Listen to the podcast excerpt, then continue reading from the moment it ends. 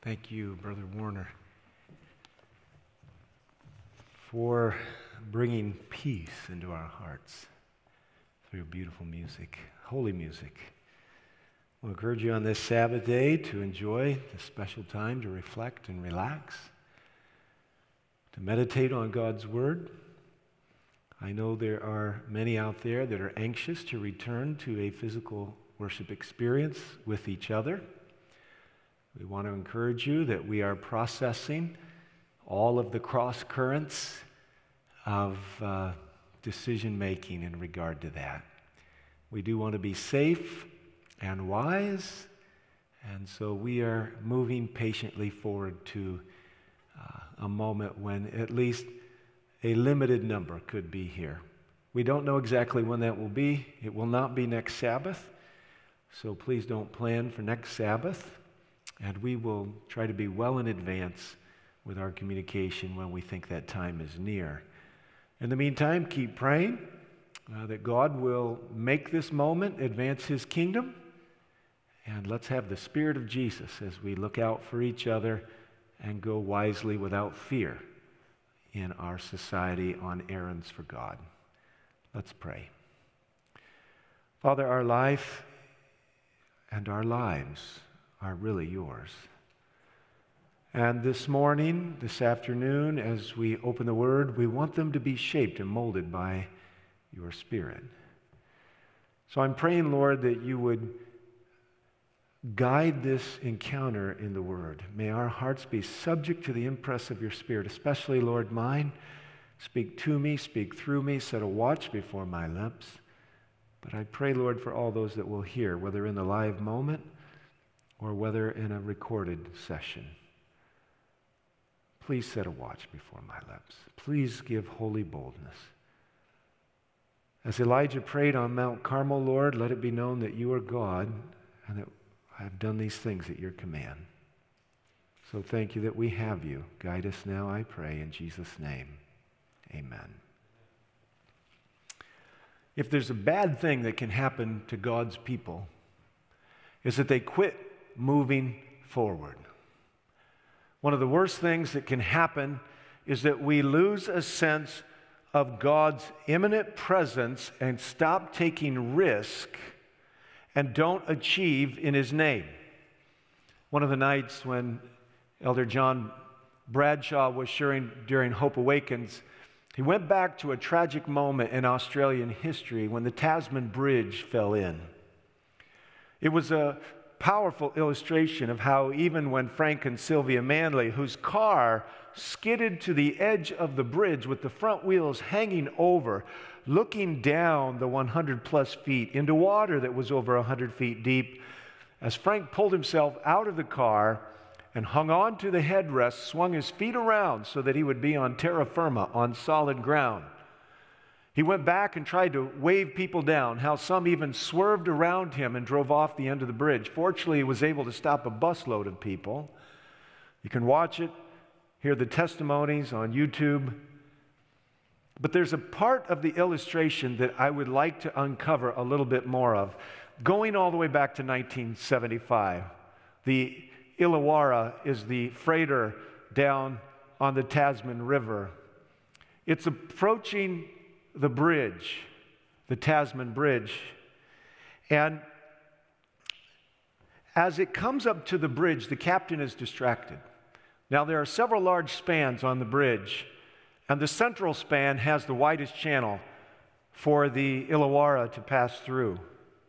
She's loaded with freight, and this is a river that's emptying into a ocean port.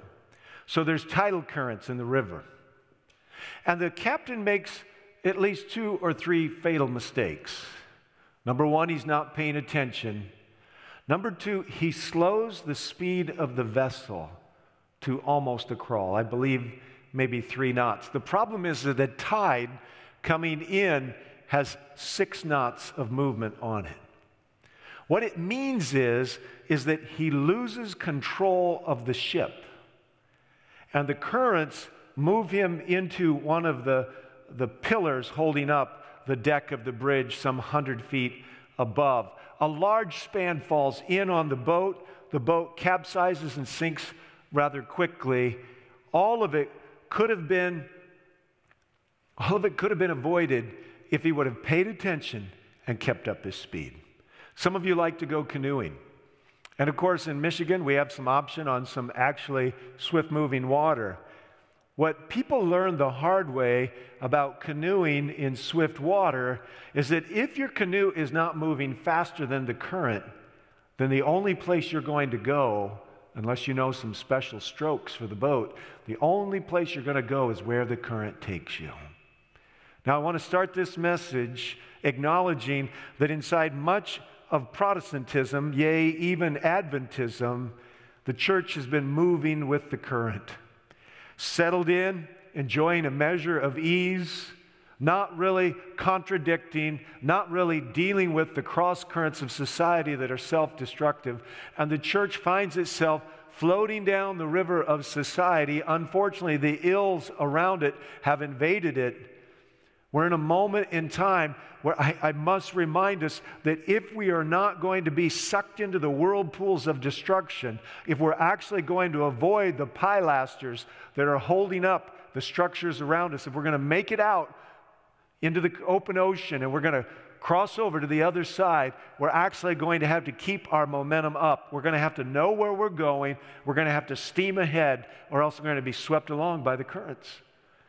This morning, as I'm reflecting on the experience of God's people, the salvation history of, of the institution of the church in the Old Testament, the nation of Israel, in the New Testament, one of the most dangerous times for God's church is when conquest comes to an end and the love of pleasure and relaxation takes over. And there is this very subtle amalgamation. There is this very subtle transformation to where the unique nature of the church holy living, the collective power to affect the conscience of society disappears because the church is becoming like the world. Yes, we see God liberating Israel from Egypt, and we see the amazing intervention of God to cross the Red Sea, to provide water out of a rock, food every day, to see God protecting by a cloud of the burning desert sun and a pillar of fire at night from the desert chill we see God turning over leadership, not necessarily his spot, of course, but from Moses, the visible human representation, to Joshua. And the book of Joshua describes a commitment of leadership and the membership of the nation Israel that actually fulfills God's plan. But we come to the death of Joshua, and we see that the societal epitaph the words written on the death of the corporate Christian experience, or the corporate experience of Israel, is that only those that were alive during the days of Joshua faithfully fulfilled and conquest went forward, but a generation came on for which ease and enjoyment and pleasure seeking was the rule of the day. And there we enter into the phase of the judges. I want us to stop for a moment and think about the experience of God's church, the movement of the Reformation, which seems to have almost come to a complete stop. It's gone so far as that those great doctrines, important doctrines about how salvation works and whether you go through a man or go straight to God, pivotal doctrines about whether or not authority is in the Bible or authority is in the tradition of the church, absolutely in- instrumental components about the freedom of the soul over which people were willing to die to put the Bible in the common language of man and to proclaim God's truth to the faggot, to the stake some in torture chambers, some in exile.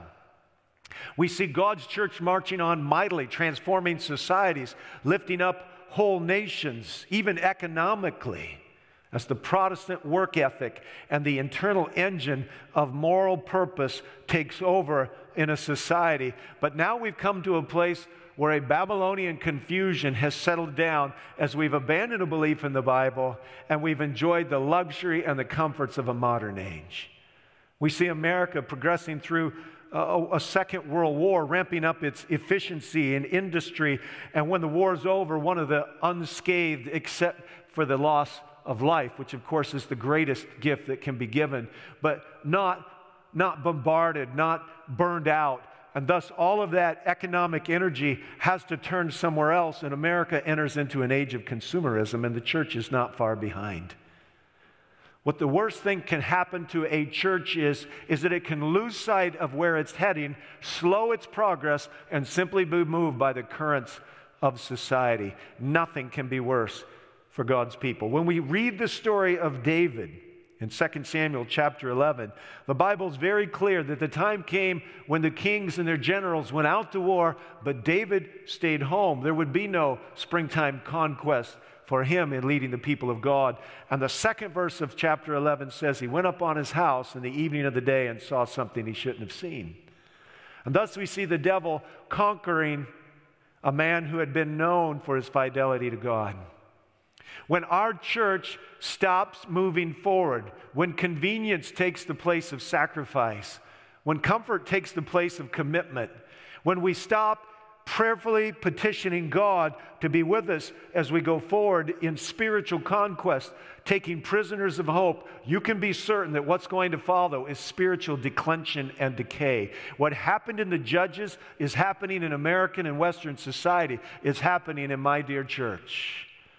Now God is looking for those that will stand up in His name, beautified by a character not strident, not animated with anger, but stand up in the name of God, dependent on prayer, led by the Spirit. God is looking for people, families, parents, churches, pastors, teachers. And He's calling them to come back to the commitments that bring His care, His protection, His provision. After the settlement in Canaan, the author of Patriarchs and Prophets writes, the tribes made no vigorous effort to complete the conquest of the land. Satisfied with the territory already gained, their zeal soon flagged and the war was discontinued. When Israel was strong, they put the Canaanites to tribute, but they did not utterly drive them out. It's interesting when reading the warning of God through Moses in Exodus 23 that there was to be no association with the Canaanites. We learned in one of the previous messages in my series, Confidence in Crisis, that we are only to associate with those that don't honor God when we know our presence will do them some marked spiritual good. Unfortunately, we're sitting at the same shrines, we're bowing down at the same idols, we're feasting at the same tables that the world is feasting at. And consequently, God's church finds itself in retreat. Yes, it even finds itself in some moments and times nearly defeated as they were in the days of Saul, people hiding, as it were, in the rocks and the caves, unwilling to declare their covers, their colors, afraid to come out and make conquest for God. But this morning, friends, I'm here to tell you God is still looking for mighty men and women, women of valor. Men and women who have not bowed the knee to Baal, men and women that are willing to follow him in the reconstruction of faith and the confidence of his people. Yes, in the days of judges, they had come to love ease and self indulgence. Regardless of their high destiny, she writes, they chose the course of ease and self indulgence and let slip their opportunities for completing the conquest of the lands. Take your Bibles and open up to the book of Psalms, Psalm 106. I want to read verses 34 to 43. Psalm 106, reading verses 34 to 43. The psalmist, not David in this case, is rehearsing the experience of the nation of Israel. Taking us all the way through the experience of Moses in verse 32, we come up to verses 33 and onward. I'll begin with verse 34. And we hear the psalmist telling the story of the life of those that followed Moses Joshua, the elders, and the judges that came behind. They did not destroy, verse 34, the nations concerning whom the Lord commanded them but were mingled among the heathen and learned their works. They served their idols, which were a snare to them. Yea, they sacrificed their sons and their daughters unto devils, and they shed innocent blood, even the blood of their sons and of their daughters, whom they sacrificed unto the idols of Canaan. And the land was polluted with blood. They were defiled with their own works and went a warring, whoring after other inventions. Therefore was the wrath of the Lord kindled against these people, insomuch his people, insomuch that he abhorred his own inheritance. Yes, friends, we've come through a period of time when the sacrifices of those that have come before us almost appear to be too large for us to carry the burden into the present age. Years ago, when HMS Richards was socializing with some of his friends, I'm not sure if it was a campout or what kind of gathering it was, he was sitting around talking about how the gospel ought to be proclaimed on radio, a relatively unused technology for many good things. And finally, one of his friends got tired of hearing. He said, Harold, you don't really believe this. He said, Oh, yes, I do. No, you don't believe it because if you believed it, it would happen. It wasn't long later that at some of the evangelistic meetings that sometimes went on for months, God's people were appealed to, and they brought in their jewelry and their, their gold and their silver, and they collected what they could in times of hardship. And eventually, the flagship media ministry of the Seventh day Adventist Church was born. It was called the Voice of Prophecy.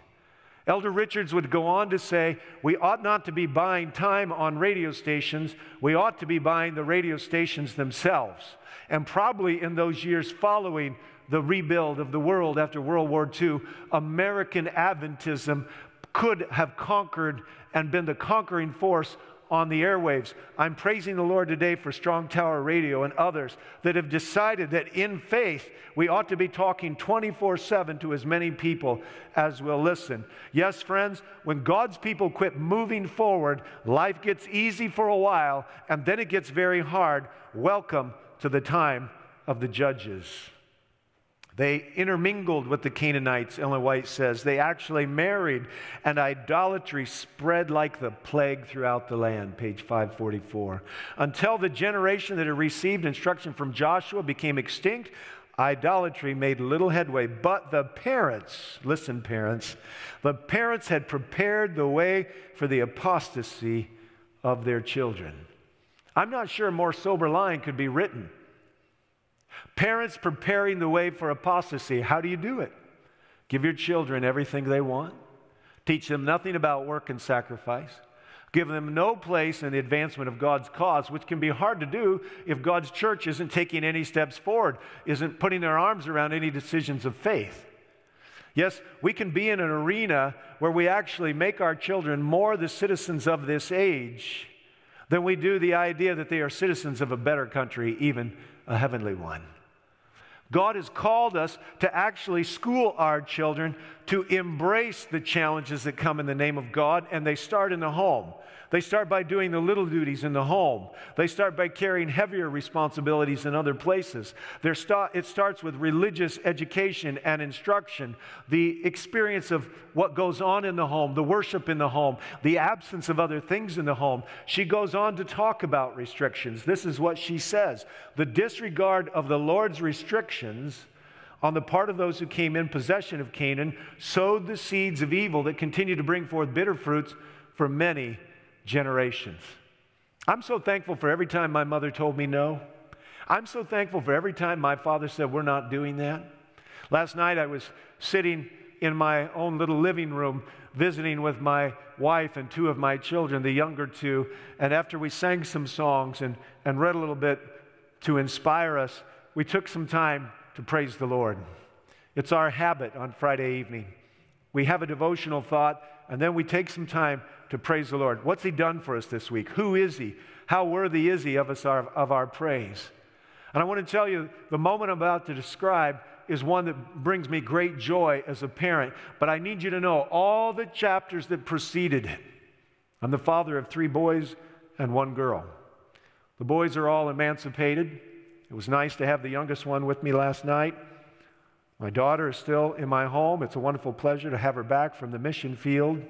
And last night at the end of our worship, we're sitting there praising the Lord, and my son says something that uh, brings great joy to my heart. And I hope someday his kids will tell him the same thing. He's not married yet, but when that time comes, and he's raising his little boys and girls to become soldiers of Christ, men of God, he said, I'm thankful for how I was raised. Now, that's important to me because I'm his dad. It's also important to me because so many times raising my children, I had to declare to them my allegiance was to God first.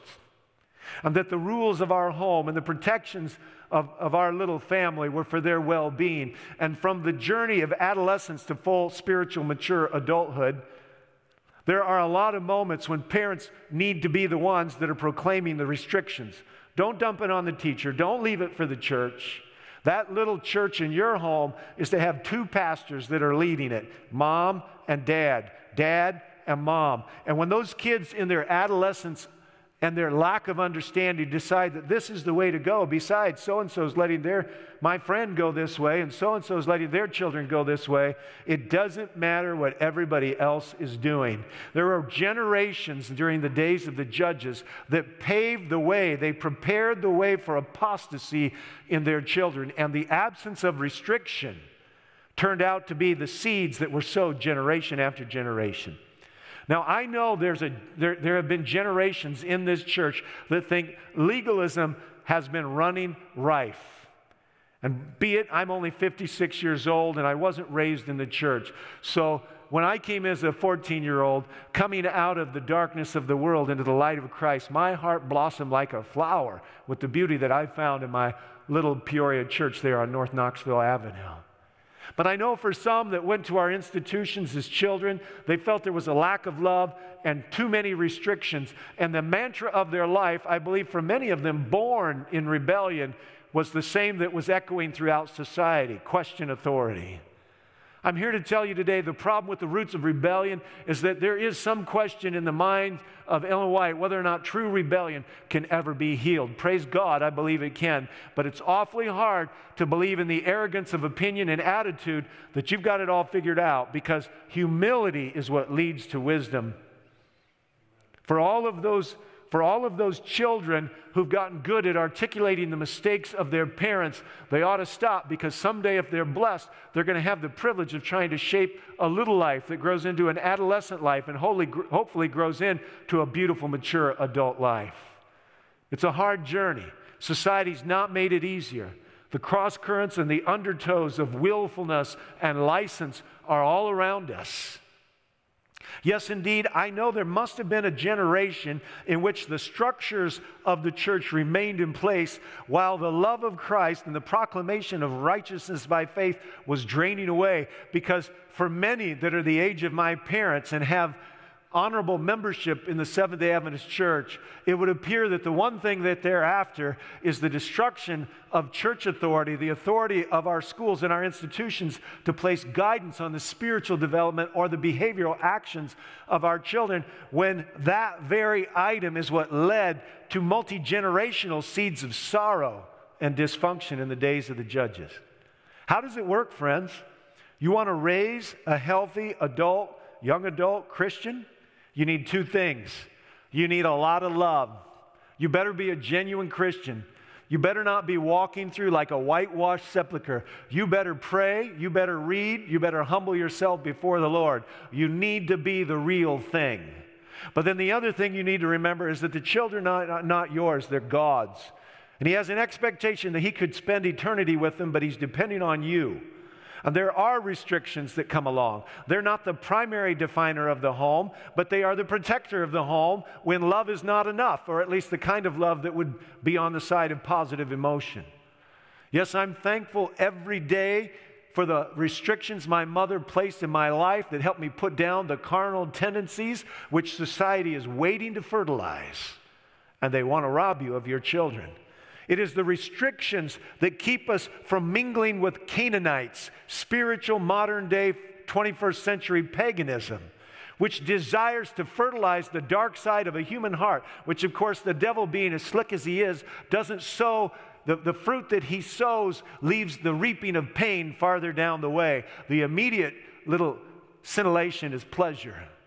Don't tell your kids otherwise.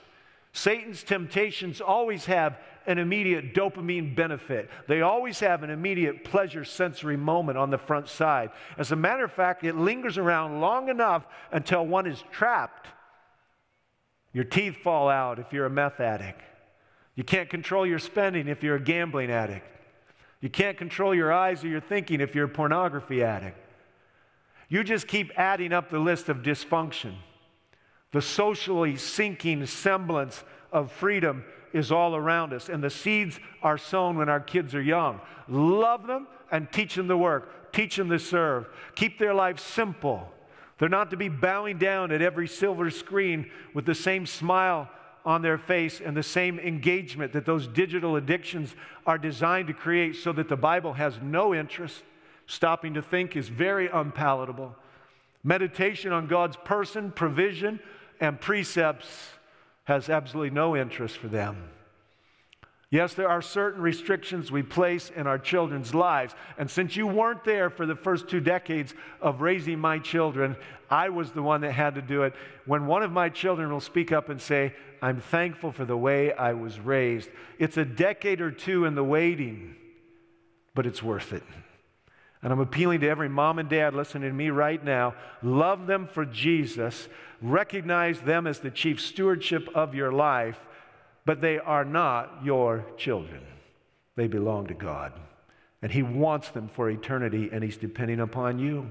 She writes the simple habits of the Hebrews had secured them physical health, but association with the heathen led them to the indulgence of appetite and passion, which gradually lessened physical strength and enfeebled the mental and the moral powers. There you've got the tripartite combination take away their physical strength, take away their mental strength. And in the end, the one score the devil wants the most is take away their power to say no, take away their power to control themselves. By their sins, the Israelites were separated from God. His strength was removed from them. They could no longer prevail against their enemies. Thus, they were brought into subjection to the very nations that God had directed that they should subdue. Now, I want to say something. The result of avoiding the result of resisting, the result of following through on the covenant they had with God led them absolutely to insecurity. Oh, it was physical, but it was more than physical. It was familial, it was spiritual, it was relational, it was financial. You talk about food insecurity, they had it. That's why in this story, Gideon's down threshing his fleet near the wine press. You know, that's, that's a spot that's down low. And here we have all kinds of insecurity. When we deviate from a simple obedience to God, we have insecurity. And it would be wonderful if some preacher could come along and put a 21st century balm on it.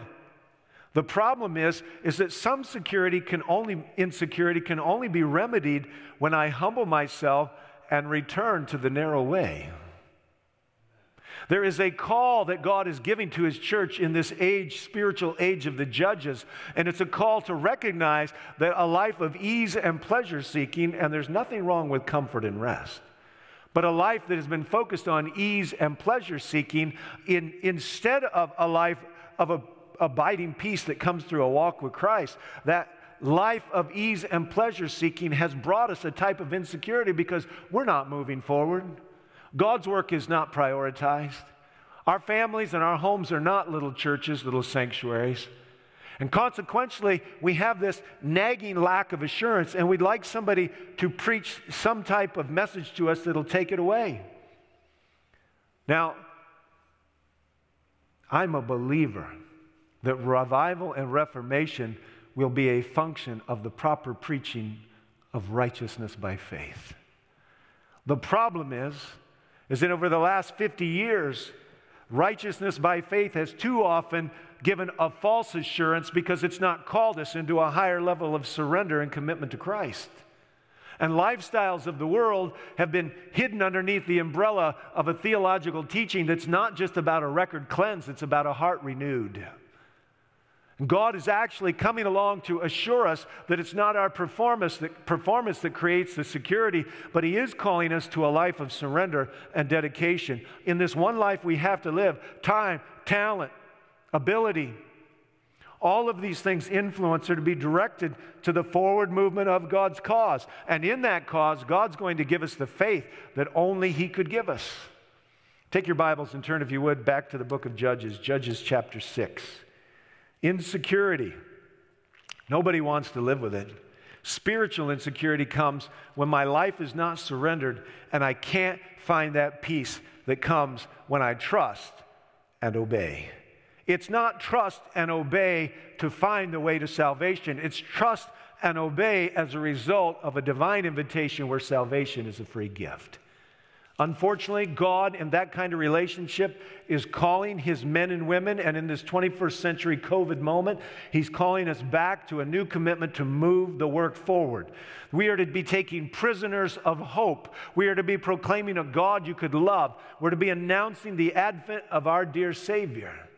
But this insecurity was in the physical experience of Gideon. It's in the spiritual experience of his church. But I want to tell you if you're afraid your church school is going to close, if you're afraid your church is going to close, if you're afraid your academy is going to close, if you're afraid your college and your union is going to close, I want to tell you these are things that bring a different type of potential insecurity. Of course, for some, it's not a big deal. Judges 6, verse 6. So Israel was brought very low because of Midian, that is, the oppressing hand of the Midianite armies. And the sons of Israel cried to the Lord. Now it came about when the sons of Israel cried to the Lord on account of Midian that the Lord sent a prophet to the sons of Israel, and he said to them, Now this is not Gideon, but this is God following up to make sure there's clarity on how they got to this moment. How is it that Gideon has to be hiding out simply to thresh out enough grain for a loaf of bread? This is how they got here. Thus says the Lord, the God of Israel It was I who brought you up from Egypt and brought you out from the house of slavery. I delivered you from the hands of the Egyptians and from the hands of all your oppressors, and dispossessed them before you and gave you their land. And I said to you, I'm the Lord your, your God. You shall not fear the gods of the Amorites in whose land you live, but you've not obeyed me. This very same element of idolatry, this very same element of a heart wandering from faithfulness to God, is what we're facing in our modern day. And the spiritual insecurity amongst even the systems and the institutions of the Seventh day Adventist Church is a function, as we know, of the epitaph on the experience of the church written in the last lines of the book of Judges. It said, Every man did what was right in his own eyes. This perfectly correlates with the arrogance of our age. We don't want to be subject to anyone, especially if convictions come along and inconvenience is the result. We want to march forward as they did after the conquest of previous generations in the days of Gideon, enjoying the price paid by previous generations, but not putting our shoulder into the harness, not leaning on the burdens of the day. I don't know where you're at. It may be in the name of family that you're not going to use up any margin to be a part of what's going on at the church.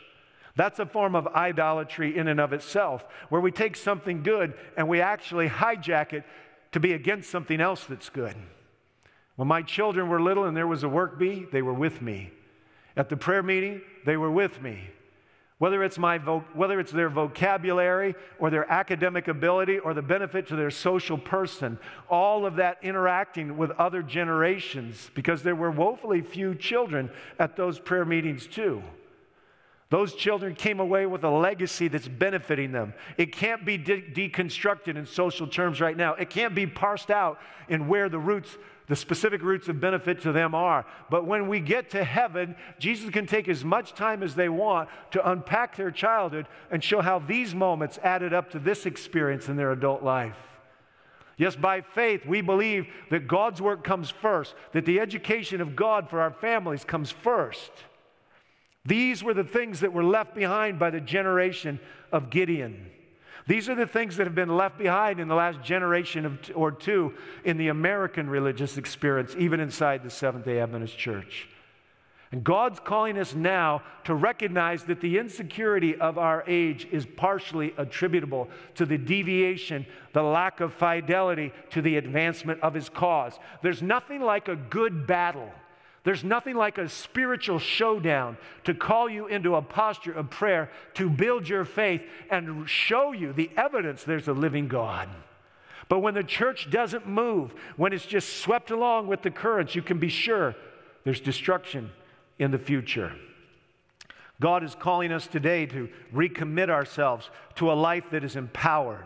The, the promise to God is if you'll return to me, I'll return to you, if you'll seek me with all your heart. The deliverance of Israel was to be preceded by a solemn protest against the worship of Baal. Take your Bibles and let's look at the story. Gideon's visited by the angel. He wants a sign, so you're afraid. You're all right, you're in good company. Gideon was afraid too. He's fearful.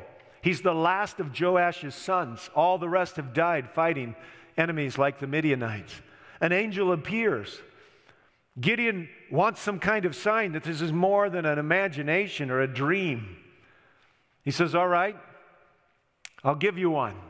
Gideon prepares a sacrifice. He brings out a, goat that he's prepared. He brings out broth. The angel says, Set them on the rock. Fire comes up out of the rock and consumes them. You see, God is more than willing to assure us as we take a step away from fear in the direction of faith that He is willing to come down and strengthen us and encounter us. But this is not it. When this is not the end. When Gideon has this divine encounter, the Bible says the very same night, God brings him a test. Verse 25 of Judges chapter 6.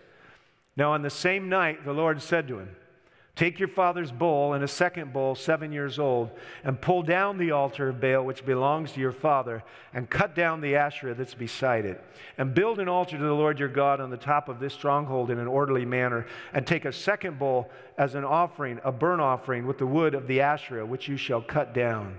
Then Gideon took the men, ten men of his servants, and did as his father had as the Lord had spoken to him. And because he was too afraid of his father's household and the men of the city to do it by day, he did it by night.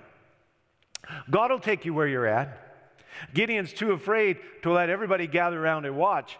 He, his mind logically probably says, I'll be resisted. I might even be stoned. But Gideon recognizes and illustrates for us where the first battles begin. The first battle to move forward starts in your own heart. What fears reside there? What chapters of doubt are lurking in the recesses of your mind and the past of your spiritual journey? Was God not able to tell you no in answer to that prayer, and thus your faith is doubtful? Or can God be big enough to say no? Sometimes I tell you yes, and sometimes I tell you no. The first battle to be fought is between you and God. Will you surrender to the nail pierced hands? Once the answer to that is yes, God says, All right, the next place the battle is going to be fought, before I send you to the Midianites, I'm sending you to your own household.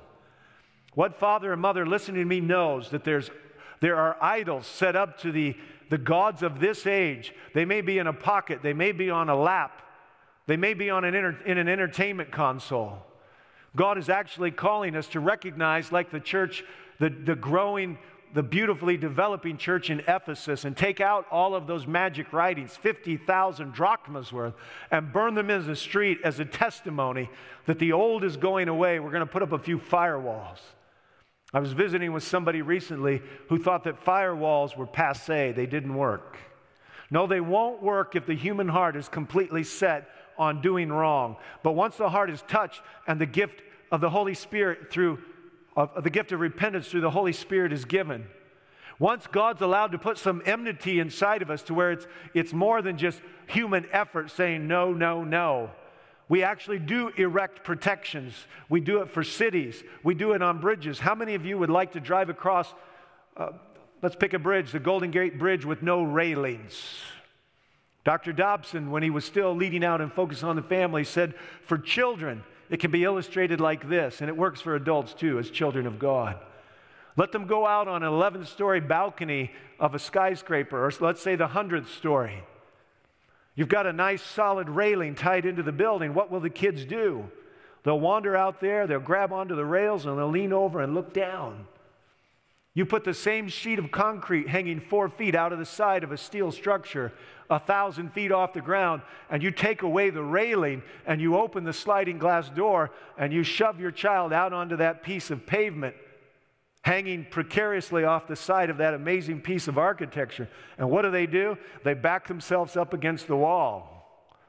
Yes, railings, bulwarks, protections, walls, they have a place. They create a measure of security in our homes, we ought to raise a few firewalls up. They ought not to simply be metaphors that are used in regards to internet connections. They ought to be things that are woven into our schedule, our priorities, our behavior habit patterns in our home, in our churches, and in our schools. God's calling us to stop and say what protects our relationship and what wars against it. Indeed, Gideon's first commitment was to tear down an altar of Baal that his father had erected. It wasn't just his father's worship place, it was the worship place of all of the city. And when a man or woman of God, a mighty man or woman of valor, stands up and she realizes that the first convictions and the first battles God's leading to are inside the home, they better be a very prayerful and wise person. But if they refuse to act out of cowardice, woe be unto them as they have to work their way through the rock strewn path that leads to self destruction. They're not on the king's highway, they're walking with the doubts of regret and wonder as to what would have happened if they would have done the right thing. No, Gideon is told your first battle is going to go up against the city and up against your dad.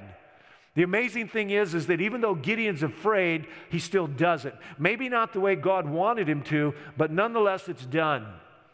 And when they hook those two oxen onto that mighty statue of Baal and they pull it over and it falls into the dust of Joash's front yard, there must have been a thrill of exhilaration in Gideon's heart because when you do what's right, amazing burdens fly off your shoulder and amazing confidence comes into your soul. It doesn't solve the fear problem forever. That creeps back over and over again, just as we see in the story of Gideon. But the amazing thing is, a victory in your home will have wonderful, sometimes maybe not anticipated consequences. In this case, Joash, who was once faithful to God, rises up when all the men of the city come and say, Gideon did it, Gideon's going to die. Joash rises up and says, Look, if Baal can't protect himself, what kind of God is he? And if you're going to deal with my son, you're going to deal with me first. Gideon's first spiritual victories are in his own heart. Gideon's second line of victory is in his own home. And when Joash becomes a partner with him in allegiance to Christ, imagine what this must have done for him. Oh, you might meet resistance. You might have a teenager whose habits and desires have been so cultivated by such lax parenting and discipleship that they're not going to be your friend. They're not going to rise up and call you blessed. That's why you better be awfully close to your spouse. That's why you better be awfully wise about implementation. You created the habit, you're going to have to go patiently and wisely to undo it. And you might not be appreciated for many years. It might take a decade or two before somebody says to you, I'm so glad for the way you raised me. Listen, when God starts to move in a person's heart, He starts knocking down the obstacles inside, and then He says, All right, we're going to go beyond this. We're going to enlarge the circle. Joash becomes a partner in the deliverance of Israel, but Gideon still has fear. Verse 36. Then Gideon said to God, If you will deliver Israel through me, as you've spoken, behold, I'll put a fleece of wool out on the threshing floor. If there's dew on the fleece only, and it's dry all around, then I'll know that you will deliver Israel through me, as you've spoken. And it was so. When he arose early the next morning, he squeezed the fleece, he drained the dew from the fleece, a bowl full of water. Now, I don't know how big this fleece was, but I do know this God made it a point so that Gideon need not doubt.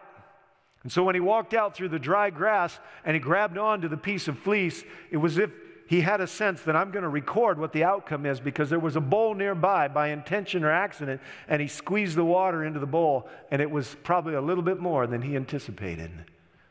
But he still was doubting. Then Gideon said, Don't let your anger burn with me, God, verse 39. But let me speak once more. Please let me make a test once more with the fleece. Let it now be dry only on the fleece, and let there be dew on the ground. God did so that night, for it was dry only on the fleece, and the dew was on the ground. Here in America, you get a cool summer morning where there's a lot of moisture in the air. If you walk out in your tennis shoes, it won't be long until your feet are sopping wet. I can assure you that whether it was a sandal or a leather shoe, whatever it was that Gideon was wearing, when he woke up that morning and went out to his test, his feet were sopping wet. But when he made it up to the fleece, it was as dry as the hills of Gilboa. Now, I need you to know something very important. God does not give the fleece as an indication of what he is to do, he gives the fleece as a confirmation. What's the difference? The difference is, is that long before you need a sign, you need to understand how to hear the voice of God. God is going to make his will clear to you. There will be a voice behind you saying, This is the way, walk ye in it. Moses will write in the book of Deuteronomy that the word is not far away, the word is near, near to your heart. God says, Be still and know that I am God. When God comes to affirming in signs, it's not to alleviate the prayer journey of deciding what God is saying, it's to nerve us to do what He knows He's already said. Don't ask God to take away the journey of calling out to Him for inner assurance, the inner witness. But once you sense you know where He's leading, feel free to say, God, this is what I think you're saying. Would you mind confirming it? God wants us to learn to hear His voice. The journey with Abraham is the journey for all of us. God was willing to give Gideon multiple signs, but they were not to replace the relational dynamic of communing with Him to know what He was saying. We're up to three signs so far. It's the sign of the rock, which fire comes out to consume the offering with the angelic encounter. Now it's two fleeces, but it's going to be more. Gideon collects 32,000 men. The trumpet sounds. They rally from different parts of the nation. Verse 3 of chapter 7.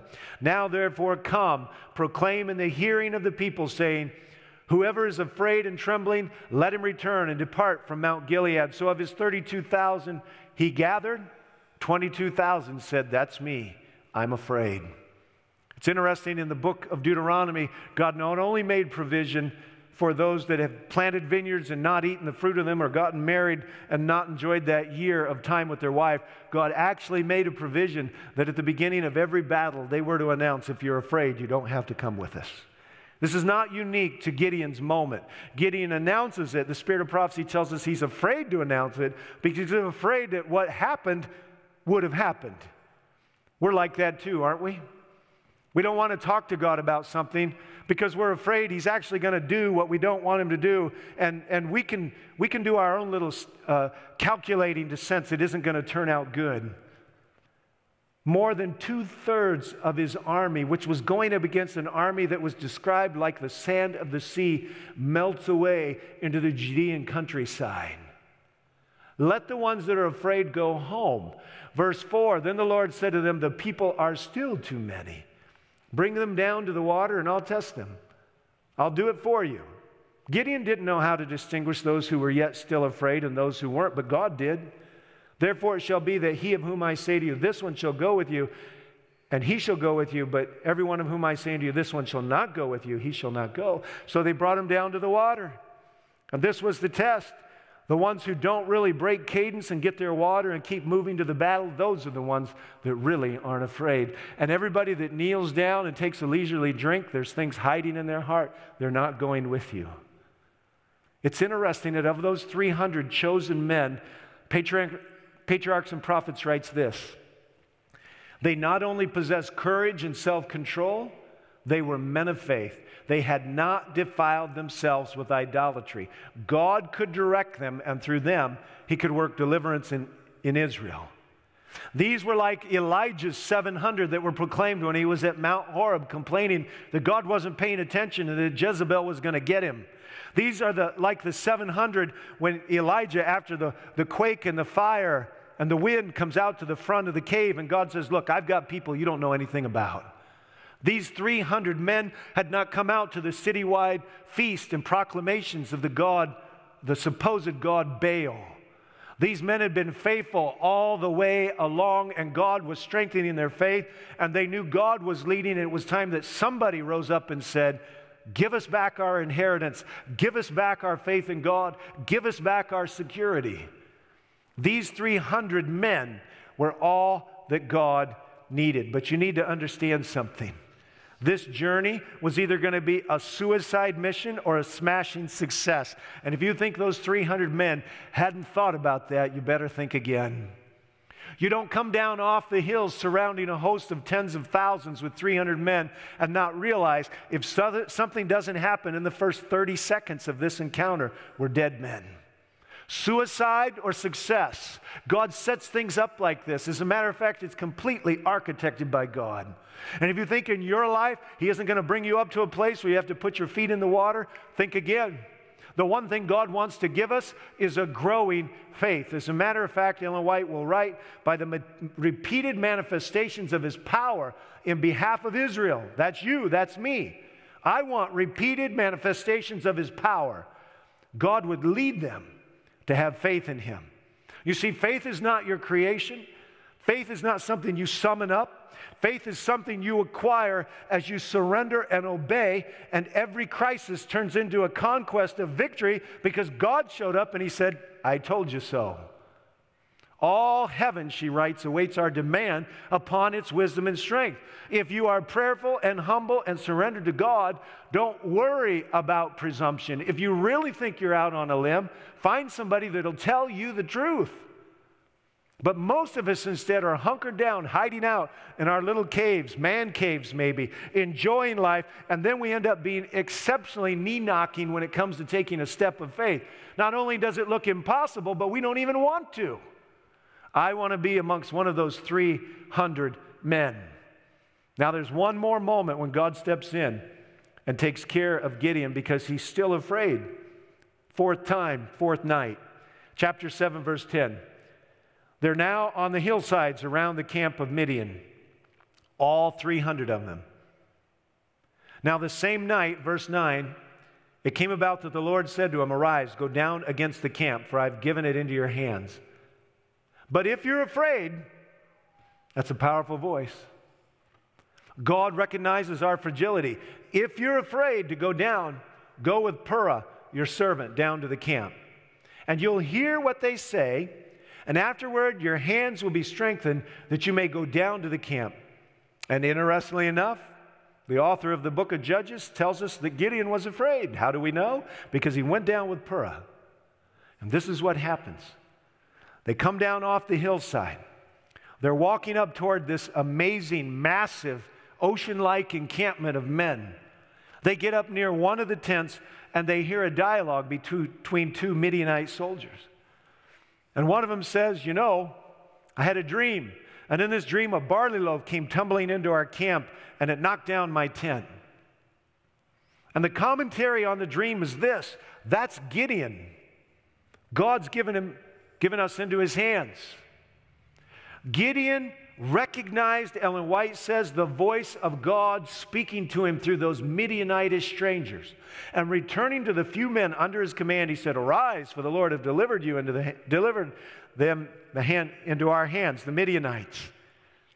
Now, I had an experience like this recently that I want to explain to you so that you can see how it works in the 21st century.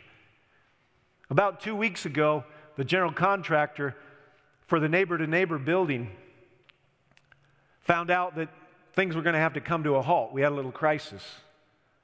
Too much project, too little money. We'd had a delay on getting the power in there, and it had brought us to an exact moment where God was going to call us out to Him, bring us out into a moment of prayer. And so, with not enough money to keep meeting expenses, including paying a mortgage, paying a loan note, construction was going to come to a close. The question for all of us was should construction remain closed? And what had to happen was a prayerful processing of different ideas.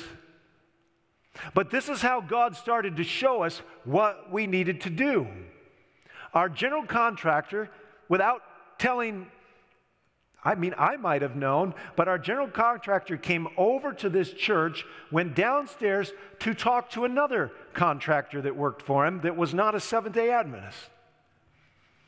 Without any solicitation for subject discussion about neighbor to neighbor, the contractor in the basement painting says, So, what's going on at neighbor to neighbor? And interestingly, in the mind of our general contractor, maybe he's saying, Well, funny you should ask. And he explained to the painting contractor that the program was put on hold, the building was not going forward. Now, this is within minutes, maybe hours, of finding out that the foot is on the brake, progress is not going to happen. And the painting contractor, who is not a Seventh day Adventist, I don't know if he proclaims Christianity or not, said, Well, that can't happen. I'll paint the building for free. Now, do you hear the overtones of a Midianite soldier's discussion in that uncalculated, unstructured, unstrategized encounter? Later that day, the same general contractor calls up another general contractor and is explaining that we got to put this on hold. The wife can overhear the conversation, and she says to her husband, who has a very large contract in this, she says, You'll do it for free. Give me more wives like that, by the way. And then our general contractor himself, not having revealed this to hardly anyone, is thinking to himself, well, maybe I'll give up my contractor's fee for this to go. Now, what am I as a pastor supposed to take from all of these conversations that have made their way back to me? Number one, we knew that the money that was raised by the village church to get the loan was not to get the loan, only not to get the loan. And number two, what you could begin to see in these conversations that were making their way back to me is the voice of God speaking through these different men who said, This work must go forward. And so, are we surprised that in a period of eight days, we raised over $40,000, specifically, most of it to take care of the loan so that nobody needs to be afraid that while the thrift store may not open as rapidly as we want, we can't pay the note. The note can be paid because God moved on the heart of his people, but we've got to learn to hear the voice of God in dialogue and circumstance. We've got to see through the eyes of faith. We have to believe that forward is the direction to go and conquest is the guarantee. We are not on a journey by ourselves.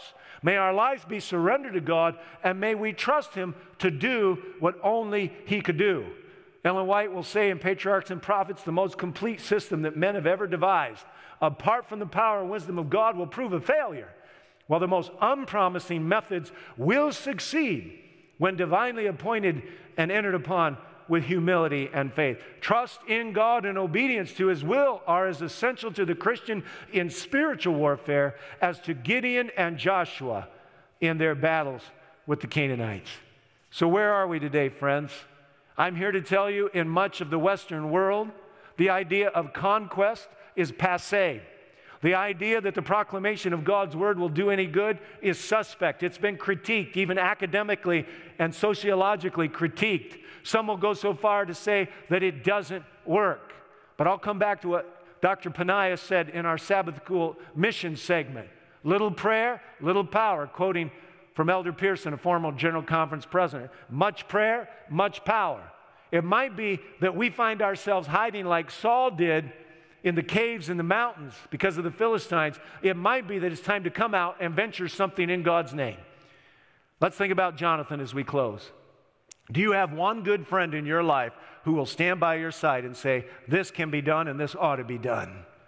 I think about Jonathan at the base of that cliff. He turned to his armor bearer and he said, You know what? Let's ask God for a sign, but let's have an interest in conquest. And we're going to call out to those Philistines at the top of the hill. And if they say, Come on up, we'll deal with you, then we're going up. If he would have turned to that armor bearer, and that armor bearer would have had fear in his eyes because there was fear in his heart, and that armor bearer would have said, Oh, I don't know about this, Sir Jonathan. Nothing would have happened. But like attracts like, and a journey of faith will attract and increase faith in the hearts of those in your social circle. And when Jonathan looked at his armor bearer, and what do you say? Let's put God to the test. The armor bearer looked straight back into his eyes because he had been many a battle before with his fighting partner, Jonathan. He said, You know what, sir? If they call us up, I'm good to go. Let's go. Listen, somebody's going to have to realize that it's not suicide, but it's success when we follow God. It's not bankruptcy, but it's the provision of heaven. It's the gusher, it's the opening of the resources of God. Heaven is waiting our demand upon its wisdom and its strength. And God is exceedingly able, Paul will write, to do abundantly above all that we ask or think. Yes, friends, the battle before us is going to start in our own heart. It's going to move into our own homes. Idols are going to have to be torn down. People are going to be afraid. We're going to need an awful lot of wisdom and an awful lot of patience. But I'll tell you the one thing we can't have we cannot have fear commanding the field. And whether we take little steps or bigger steps based on the providence of God, we ought to be moving forward. We ought to realize that the trumpet of heaven is going to sound and God's going to call his forces to him. We ought to realize there's a shaking coming when the fearful are going to be left behind. And we ought to be asking God, give us that litany, give us that journal full of faithful circumstances where you come down and provide as we follow your lead and grow our faith. We're in a position and time in which we need some mighty men and women of valor. We're not wanting to prepare our kids for apostasy. And by the way, if some of your children aren't walking the way you raised them to walk, you keep praying. There's a mighty Holy Spirit that's working when you can't work, and He's in places you can't be. Don't take all the credit when they turn out good, and take all the blame when it doesn't turn out the way you want it to. The battle's not over. The Holy Spirit is going to be poured out, and many who have wandered away are going to come back. That's the promise. Friends, God's calling us to make new commitments. We're living in the age of the judges. Everybody's doing what's right in their own eyes. But God's calling us back to a simple faith and a simple obedience. He's calling us to abandon a love of ease and pleasure. He's calling us to let Him speak truth, and whatever an idol is, it is. Doesn't matter whether it's in your heart or your kids. He's calling us to reshape our own hearts as a sanctuary for His presence, our own homes, our own churches, and our own schools. Yes, God's calling us forward to the finish. There's going to be a mighty showdown. And all God wants is people that have let Him lead them one step of the way, one step higher on the mountain of faith and courage. He's calling you, He's calling me. He's calling Christians to be committed to the cause that will liberate souls for eternity. Let's raise our children to be with Jesus forever. Let's warn our society. Let's live a sweet, preserving experience for our common culture. And if we pay a price, it's okay. Jesus paid a price before us and he'll walk right by our side. I'm inviting you, make a commitment while we sing this closing hymn.